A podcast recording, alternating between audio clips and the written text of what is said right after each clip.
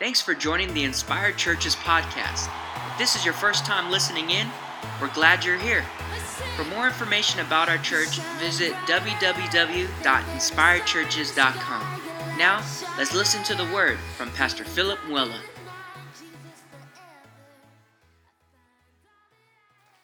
If you have your Bibles, we can open up to Isaiah chapter 8. Yes, Isaiah chapter 8. Uh, we're, you're jumping all over the place today. Um, but uh, as we're continuing on with our Advent series, Advent sermon series, and uh, it's been a really interesting time for myself uh, in reflecting on what Advent truly means. And uh, this is the first time that I've ever really uh, taken a look at Advent during this time. And I've said this a few times. Typically during Christmas, it's all about the Christmas season. It's all about the cartoons and it's all about the movies. And just, uh, we do a really good job in America of commercializing Christmas. And so, um, and it's a beautiful thing. I got no problem with that. But I think one of the things that Advent does for us is it causes us to look beyond Christmas. To know that Christmas is just the beginning of the story. And if you're a believer in Jesus Christ, it's not the end. And that Jesus came once as a baby and he lived his life on this earth as a man, but he's coming back again for his church. And during the Christmas seasons, for a lot of people, it tends to be a depressing season. It tends to be a season uh, uh, in which you're maybe not as happy as you used to be, or, or it tends to be a season that for a lot of people, even though we see the commercials and the ads and the movies, and it's an exciting time and everyone's smiling, there are a lot of people that are walking around that are not excited during this time. In fact, this time is bringing up negative feelings. A lot of people that feel trapped, and sometimes they even have to fake it and fake the smile. And one of the things that Advent has taught me that I hope it teaches you is that don't get caught up in a shadow because a shadow cannot produce. A shadow is not strong enough to produce what you need. And uh, one of the things I want to warn you is that Christmas is an amazing thing to look back at, but there is a greater thing that's coming, and that's the return of Jesus. That's the return when he'll come back to his church. And so, really, real quick before I get into the text and get into the introduction, um, we talked about this. Advent teaches us to look at Christmas, but it also teaches us to look behind Christmas for the coming Messiah in the Old Testament. The Old Testament prophesies the coming of a Messiah. And then Advent also encourages us not just to look at, not just to look behind, but also to look ahead. It doesn't stop with a look back, but it stop, or, but it starts and begins with a longing and a desiring for the time when Jesus will come back for his church. I want you all to know that he is coming back for his church. He will come back. He will come back, ready or not. He will come back. It's almost like that old uh, that old game we used to play. Ready or not, here I come. Jesus will come back. And so um, I'm excited for that. And so on New Year's night, we're actually going to talk about his coming back. We're going to talk about looking forward to his return. And so, please, um, if you know somebody that want to come, bring them out. It would be a great time to come. And like Jeffrey said, maybe uh, 10 a.m. is a little early for some people, which I don't know who, but uh, maybe it's a little early for some, or maybe there's a football game that they absolutely just, you know, enjoy. I wish you're, you know, the Raiders would just play, you know, the 49ers would just, even though there's not much to watch with my squad, unfortunately. Um, but, anyways, Isaiah chapter 8.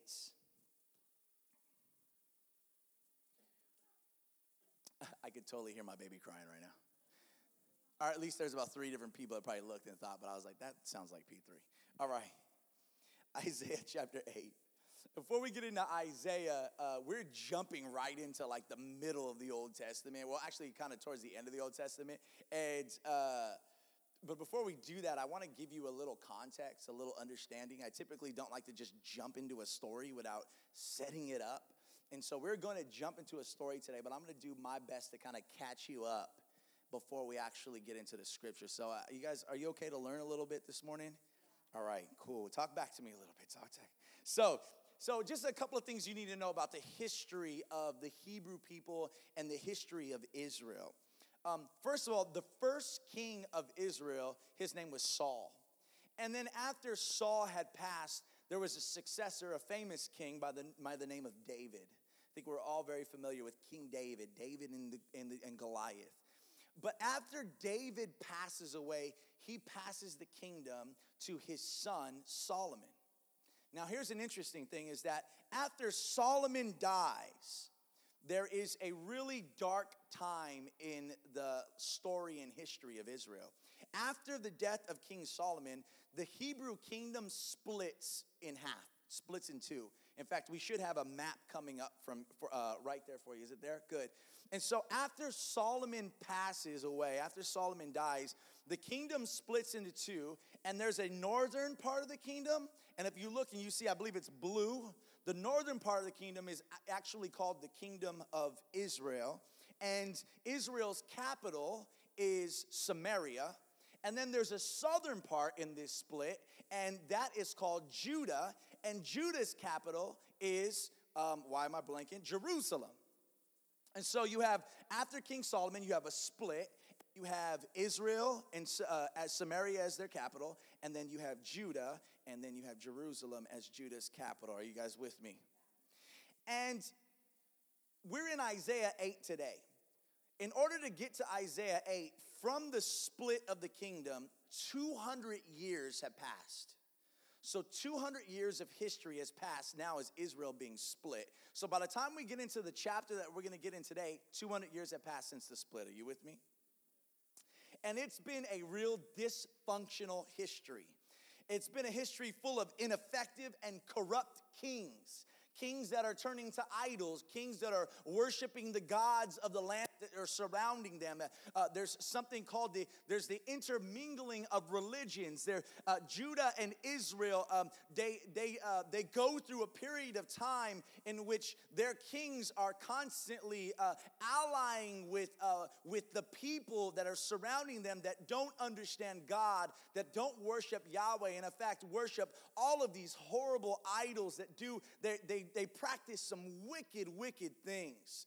And there's a, a lot of um, there is a lot of intermingling of the religion, and so what you have throughout this time is not just Israel and uh, Judah bowing at well Israel mainly bowing towards uh, um, um, false gods and false religions, but you also have what's called religious syncretism, and it's the marriage of two religions. And so it's, I'm gonna keep a little bit of my religion and mix in some of the religions of the gods that are around.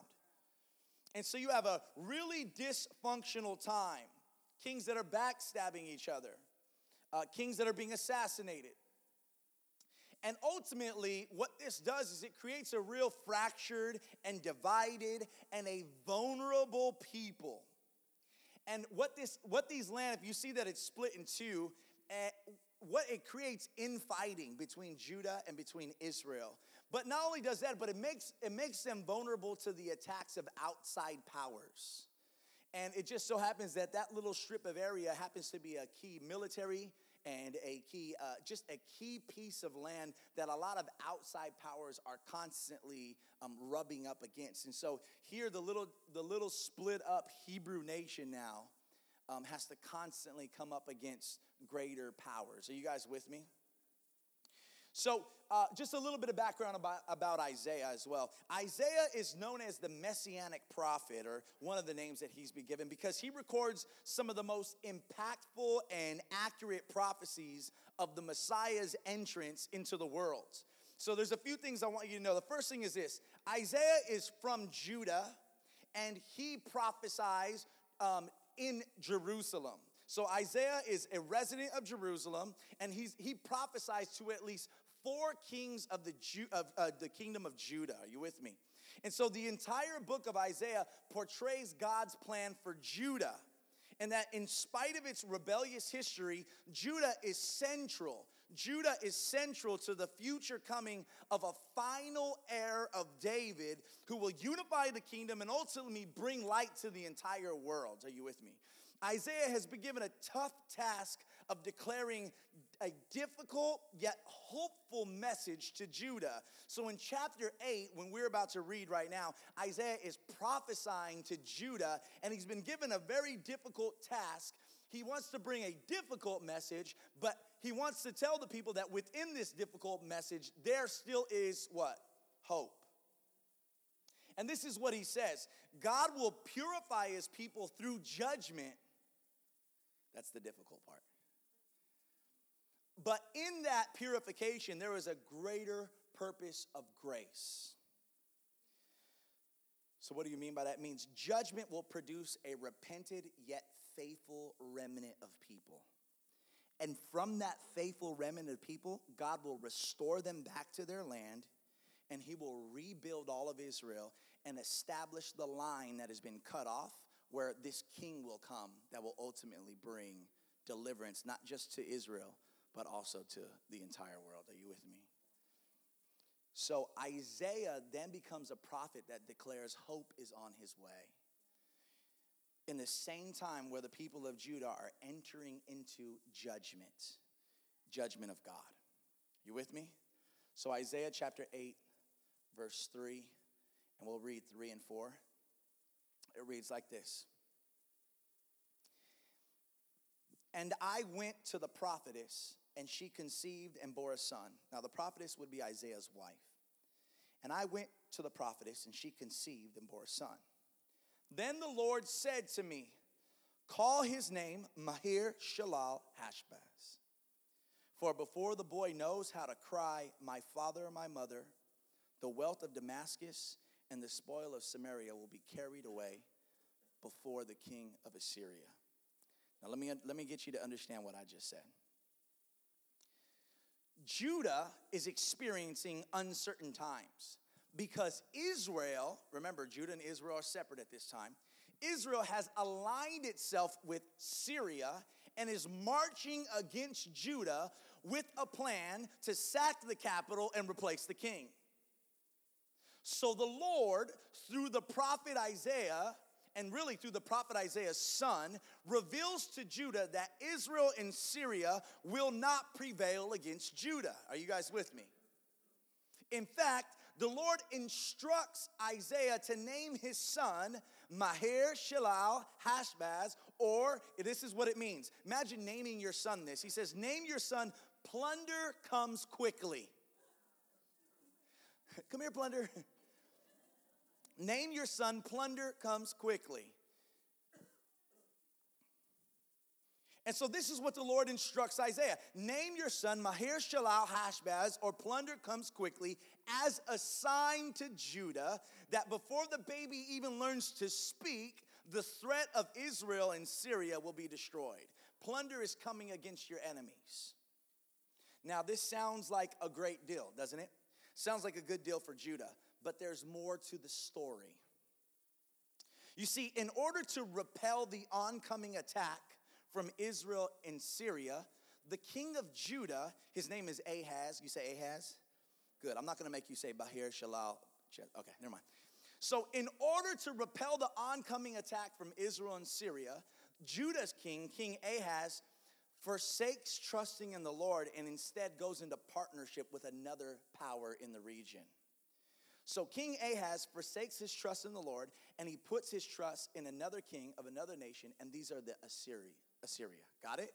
So let me break this down one more time, okay?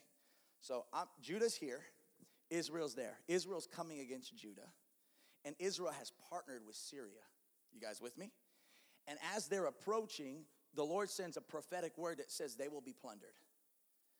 Ahaz, the king, says, Well, this is what I'm going to do. I'm going to partner with another power because I am afraid. I don't know if I trust that word altogether. And so I'm going to partner with a king. I'm going to partner with Assyria, and we're going to partner together, and we're going to go against Israel in Syria. Got it? So there's Syria and then Assyria. Are you guys see the difference there? Okay. Just want to make sure. Now, here's what happens though. Not long after Assyria destroys Israel and Syria, so that word from the Lord that said that plunder comes quickly, that Israel and Syria will be destroyed, comes true because Assyria comes in and destroys them and plunders them. D- massive, crazy things happen. That's for another time. But not long after Assyria does that, guess who Assyria turns on? Judah. Are you with me? So, not long after Assyria destroys Israel and Syria, it turns its warpath towards Judah. And the, listen, the very agent that Judah thought would deliver them now becomes the source of the biggest disaster. Now, listen to the description of what takes place now to Judah. If you're in Isaiah chapter 8, skip down to verse 7. It says this Behold, the Lord is bringing, this is Isaiah talking to Judah. Behold, the Lord is bringing up against them the waters of the river, mighty and many, the king of Assyria and all his glory, and it will rise over its channels and go over all its banks, and it will sweep into Judah. It will overflow and pass on, reaching even the neck of Judah, and its outspread rings, wings will fill the breadth of your land. Okay, listen. This is obviously not your typical Christmas message. It's not your Christmas. Some of you are like, okay, where's Christmas? Where's Advent? I'm trying to figure out this history lesson. You lost me a couple of times. This is obviously not your typical Christmas narrative. But this scenario will set the tone for one of the most popular and powerful Christmas prophecies of all time. Remember that, okay? Can you remember that? This scenario will set the tone for one of the most popular and powerful Christmas prophecies ever. Remember that. Now, I want you to imagine the moment. Judah has narrowly escaped destruction on one side, only to be dominated and overwhelmed on the other side. And here is perhaps one of the most difficult things to understand in the entire story. Because both Israel and Judah forsook trusting in the Lord, God raises up Assyria as his instrument of judgment. Listen, there was nothing Judah could do to stop Assyria because God was behind it. So Assyria becomes an instrument of God's judgment. So God uses Assyria to sack Israel, and then he uses Assyria to come up to the neck of Judah. Are you with me? Can you imagine this kind of predicament? It's not like you could pray your way out of it. It's not like you could pray for the Lord to stop it because it was God's plan. So instead of prophesying a way of escape, this is important. Instead of prophesying a way of escape, God instructs Isaiah to prophesy to the faithful a way to prepare and preserve while in it. Are you with me? Please, if you didn't get anything else I said, if I lost you everywhere else. Instead of prophesying a way of escape, you can't escape what's coming because God is behind it. God prophesies to the faithful a way to preserve while in it.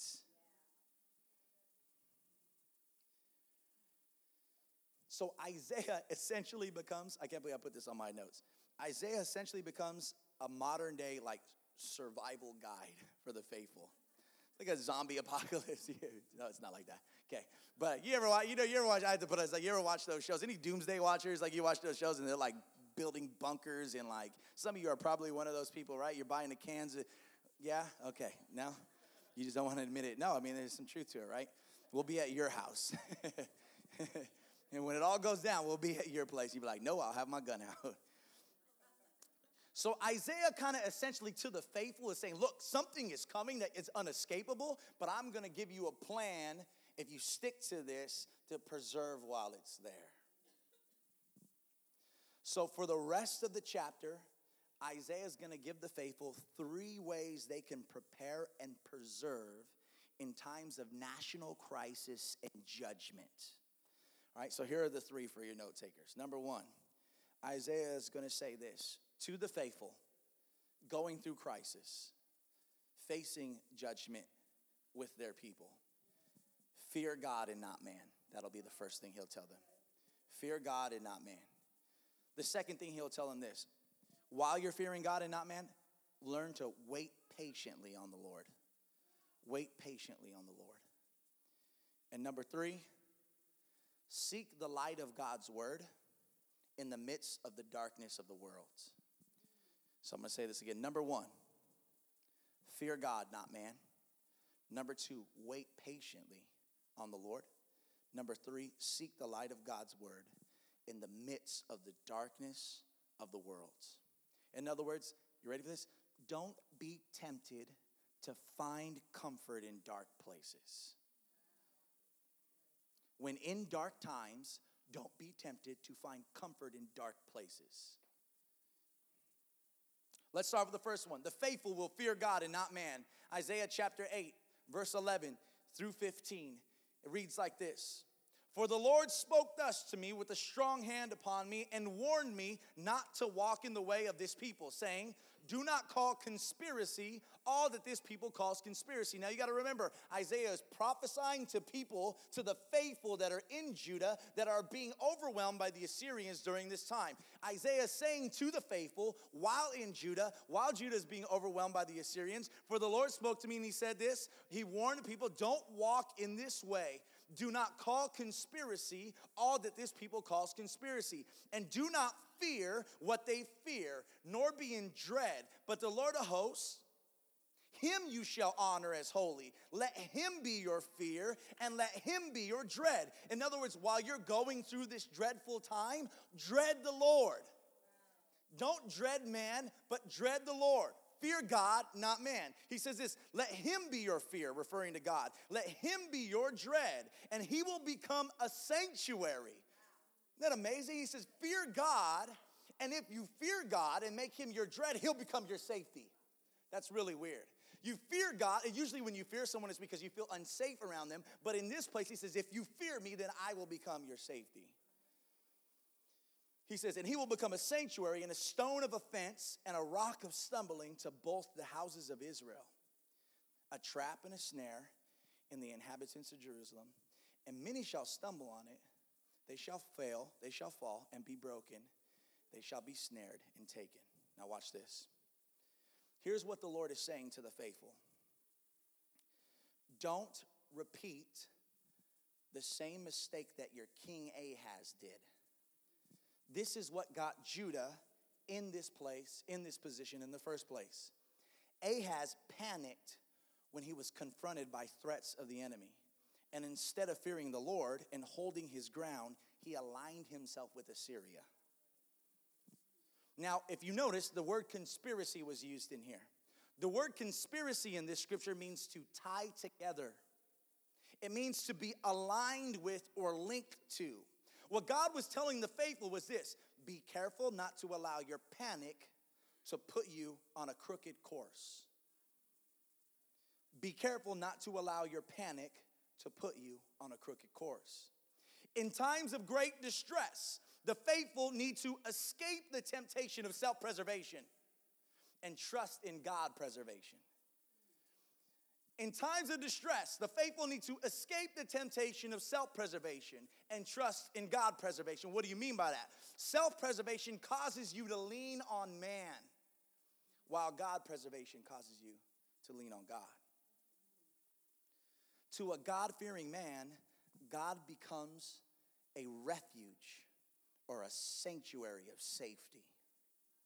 But to a man fearing man, God becomes a trap a stone of stumbling, and a rock of offense. That's really deep stuff. Because I want you to, know I don't know if you, when we were reading that, he said, If you fear me and you dread me, I'll be a sanctuary. And then he says, But I'll also be a trap and a snare and a stone of offense.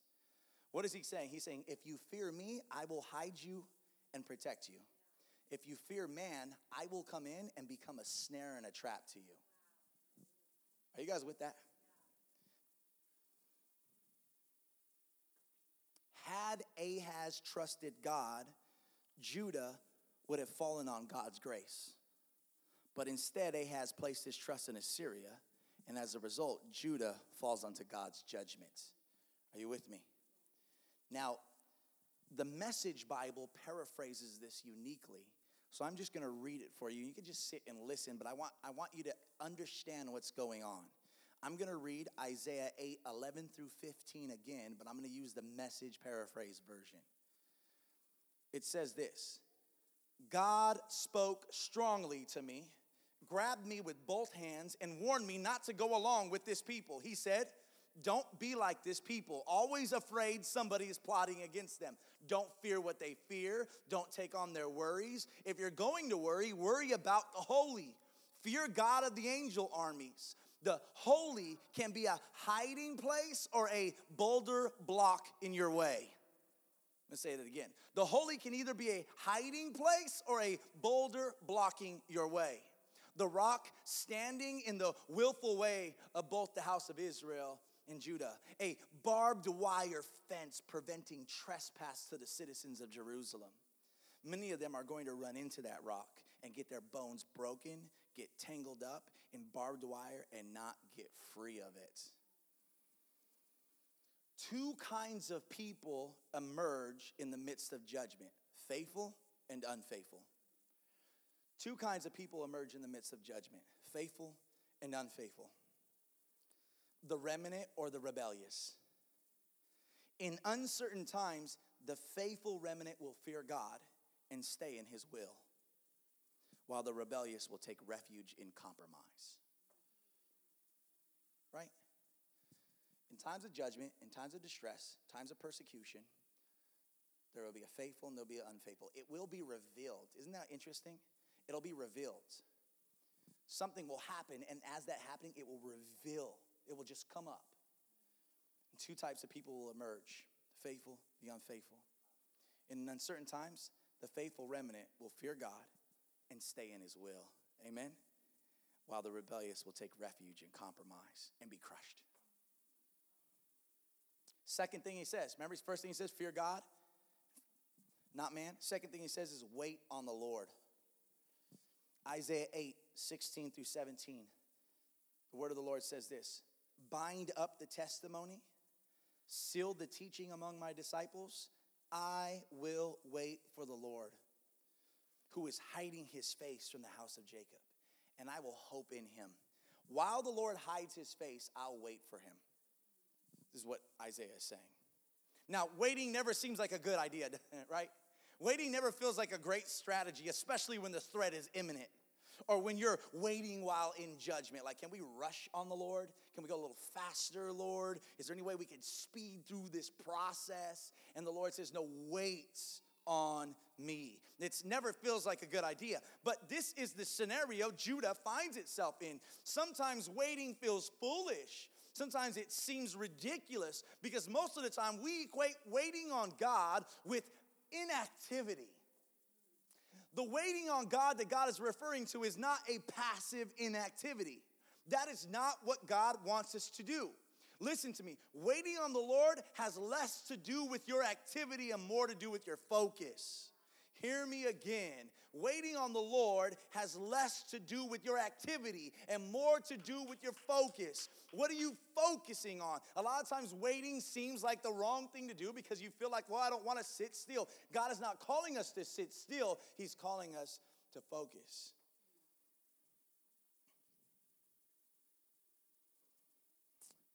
Waiting on God means attending to Him like a waiter would a table and I was a server for many years, Chili's, Union City. Trust me, when I, I was kind of going through this, I was like, ah, I know what that is. I have a lot of stories. I'm tempted to go off topic right now and, and tell you a crazy story, but that was last week. I got all that out of me. By the way, we don't have cockroaches at my house, just so you know. My wife was like, babe, I think you told him we had cockroaches at our house. Like, it's bad enough you told him we had mice at our house. Like, no, we had two mice. I killed one. Forgive me. Anyway. That's, that was for the podcast, so. I got to remember I'm being recorded now. It's going all over. All right. Right, thank you. So, waiting on the Lord means to be totally attentive to the Lord, totally tuned in and focused on His every move and responsive to His every desire. Waiting on the Lord teaches us to fight the battles His way, not our own way. Now, while studying this chapter, there's a verse that jumped out to me as a man, a father, and a leader. So, if there's anybody in here, you find yourself in a place of influence, I want you to hear this next verse. You might be a father in your house, you might be a leader in your workplace, Mamas, you are equally as influential. Or you might be someone who aspires to some sort of leadership in your life, whether it be church leadership, whether it be a work leadership. So I want you to listen to Isaiah's words here in verse 18. Isaiah says to wait on the Lord, and then Isaiah makes this statement Behold, I and the children whom the Lord has given me are signs and wonders in Israel from the Lord of hosts who dwell on Mount Zion. I'm going to explain what that means. Isaiah declares this to the faithful Look at me and look at my family. Watch us during this difficult time. Not only will I speak this message, but my family and I will become the embodiment of the message for you to look at. It's a powerful statement. If you're looking for an example of someone who will fear God and not man in times of panic, if you are looking for someone who will wait on the Lord in a time of threat, look no further than me and my family.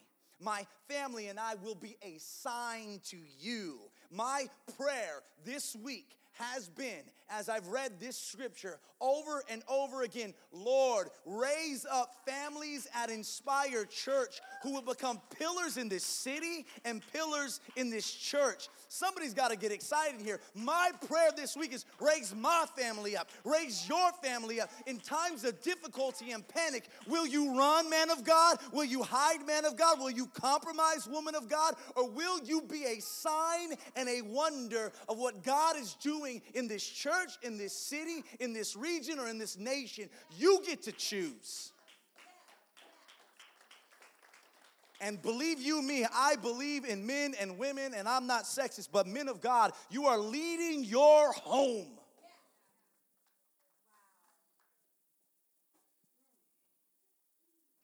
It's been my prayer for me, my wife, my children, as my prayer that God would do that in this church. Who are the pillars of this church? We're a baby church. We're an infant church. They say age your church based on how long it's been around. I'm like, well, we're literally like two months old. You know, I'm looking for some people who won't be complainers, but for people who will stand in the gap during this time and pray. Less complainers and more prayers. I'm looking for people that will give solutions, people that will pray, that will fast for the city, for the church. I'm looking for young men, young men, young adults, single men looking for you to lead your girlfriends, to lead your to lead your relationships in a way of godliness. This may lose a couple of visitors, but that's okay. We are not a church just patting you on your back. We are calling you to something greater. We don't just go through the Bible and say, well, what thing is going to be encouraging? Let's skip the other stuff. When will young men stand up and lead their relationships and lead their lead their their I don't even know what to call you your fiancés, your girlfriends, your whatever you want to call them. When will the young men do that? I just have such a burden on my heart for young men to lead because you are great leaders. You just lead them in another way.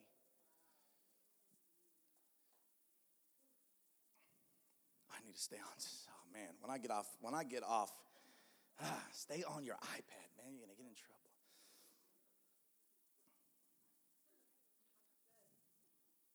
Finally, the last thing the faithful will seek the light of God's word in the midst of the darkness of this world. Isaiah 8 19 through 20 says this. And when they say to you, inquire of the mediums and the necromancers who chirp and mutter. I love how the Bible describes mediums and necromancers. They chirp and they mutter and when they say to you, inquire of these, should not a people inquire to their God? Isn't that amazing? He's saying, wait a minute, don't you call yourself Christian? Don't you call yourself a servant of God? Then why wouldn't you inquire to me? Why are you going to fortune tellers? Wouldn't they inquire of me? Should they inquire of the dead on behalf of the living? To the teaching and the testimony, if they will not speak according to this word, it's because they have no dawn. The difference between the faithful and the rebellious in chaotic times is where they go to feed themselves and find their peace. Overwhelmed, threatened, and even held captive to Assyria, All of these things tempted Judah to find guidance and comfort in the occult and dark places. So many searched for purpose and answers from those who would consult the dead and interact with the kingdom of darkness. But the faithful had to learn to hold on to God's word. Now, watch this. Even if God's word was a word of judgment. Here's what I've noticed about the tendencies of our people we don't just seek a word, we seek a word that's going to make us feel better about our situation. We're word seekers. I don't think I don't think this generation doesn't seek words. We are the most word seeking. I've seen so much of it. We seek a word. It's not about seeking a word, but it's about the source in which the word is sought after. The, so where is that word coming from? And what I realize is we're not just word seekers, but we seek a word that will tickle our ears, regardless of the source. So, hear me, if God's truth makes us feel good, we'll receive it for a season until it starts to disagree with our lifestyle. So, if God's truth makes us feel good, we'll receive it for a season until it starts to disagree with the desires of our lifestyle. Now, watch this. But the faithful learn to trust the goodness of God's word, even if that word causes discomfort or even speaks judgment. The faithful understand that it is more beneficial to be uncomfortable in God's light than comfortable in the world's darkness.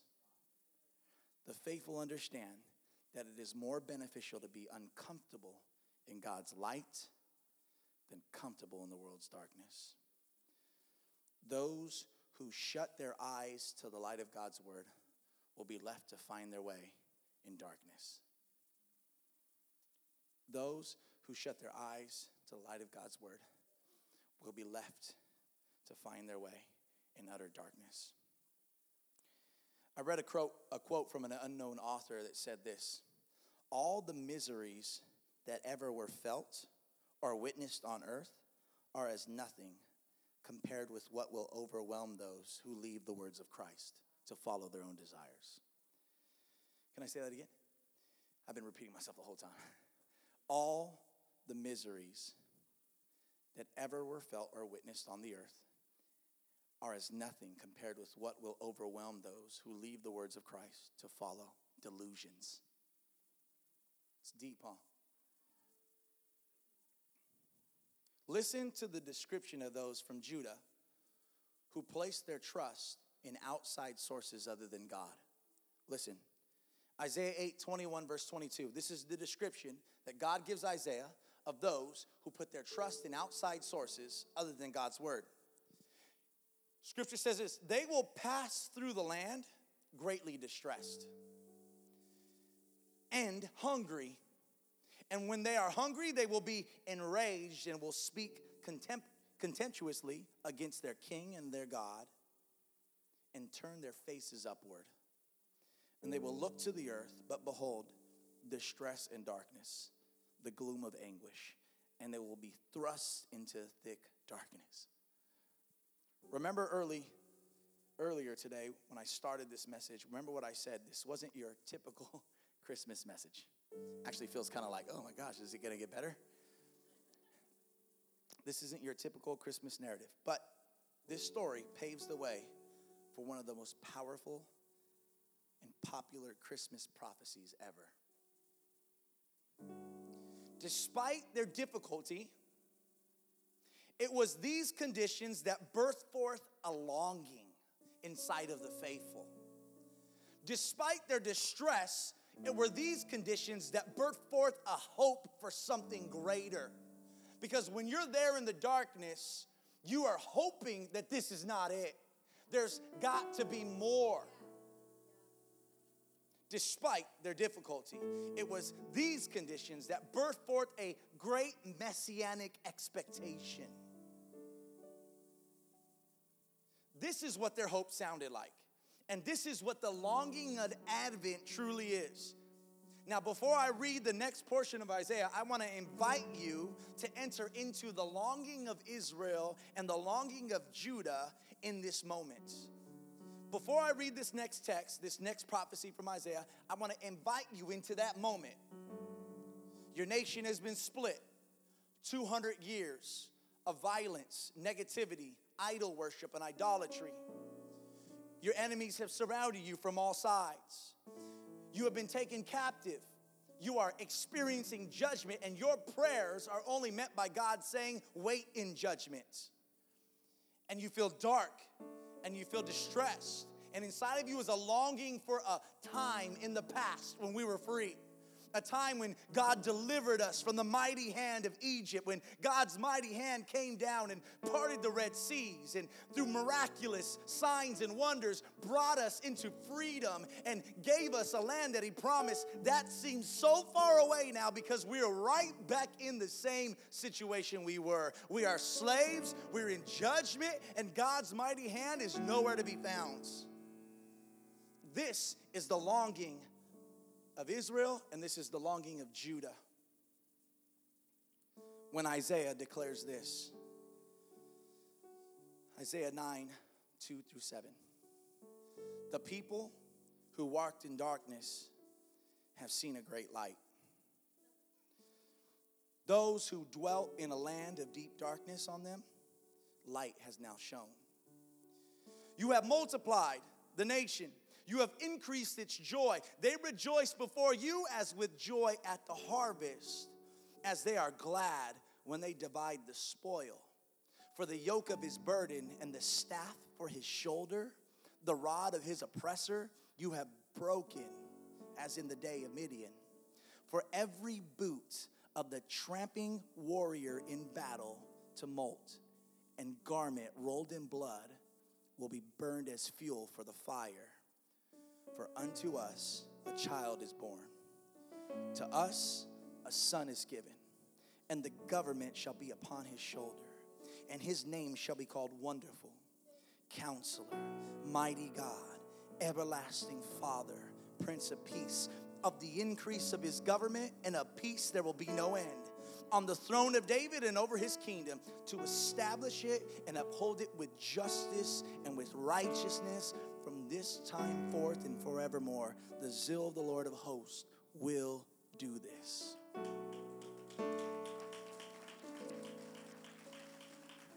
For unto us a child is born, and the government shall rest upon his shoulders. And in his kingdom there will be no end.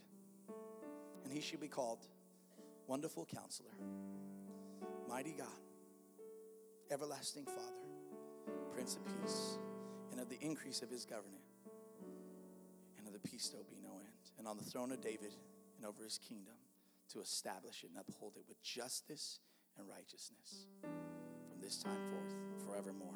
The zeal of the Lord of hosts will do this. Before we pray, we're done. In order to understand Christmas, we have to understand the whole story. We have to understand that 2,000 years ago, the first advent when Christ first came into the manger, and we love the manger and we love the wise men and we love the nativity scene, and some of you have it in your houses. But you have to understand that that moment was so significant, that that moment was prophesied and declared in times of darkness. That moment brought hope to a deep, distressed people. And once again, for his church today we look forward to another moment that's coming. That even though we may find ourselves in exile, this world is not ours. We're only passing through, we're foreigners in this world. Our value system and our beliefs, the world and our system, it clashes and collides. Sometimes, young men and young women, it feels like we want to be like the world. We want to be accepted because everything around us is telling us how to talk and walk and act, and it clashes with the word. Don't you ever feel like an exile? Don't you ever feel like you're misunderstood? The season of Advent invites you to long while you're in this world. This is not your home. This is not your home. We are, as Christians and people who believe in the coming of the Messiah, we know that we are just passing through. There's something more, that, there's something greater, something better, something more. And even when you're in your darkness right now, there's something better. That some of the greatest words and prophecies of comfort that have ever come have come from men and women of God that were surrounded by darkness. And so, as you walk through this season of Christmas, and for some of us, it may not be the most exciting season, it might bring up some filling memories. I want you to know that this is not it. Christmas is not it. Christmas Day is not it. It's not. It's not it. So if you're missing some family members right now, or maybe you're fighting, there's a split going on, you don't even know what you're going to do on Christmas. I want you to know that Christmas is a shadow. It's not going to bring you the healing that you need. It's not going to bring the restoration that you want. I want you to know it's a shadow, and shadows are weak. But I want you to know our God is strong. It's about Jesus. Let's pray. Thank you, Jesus. Inspired Churches aims to be a church that the city loves. We hope you enjoyed this week's sermon on Journey. Come back next week as Pastor Philip continues on this six part series. For more information about how you can get involved or about our community, visit www.inspiredchurches.com.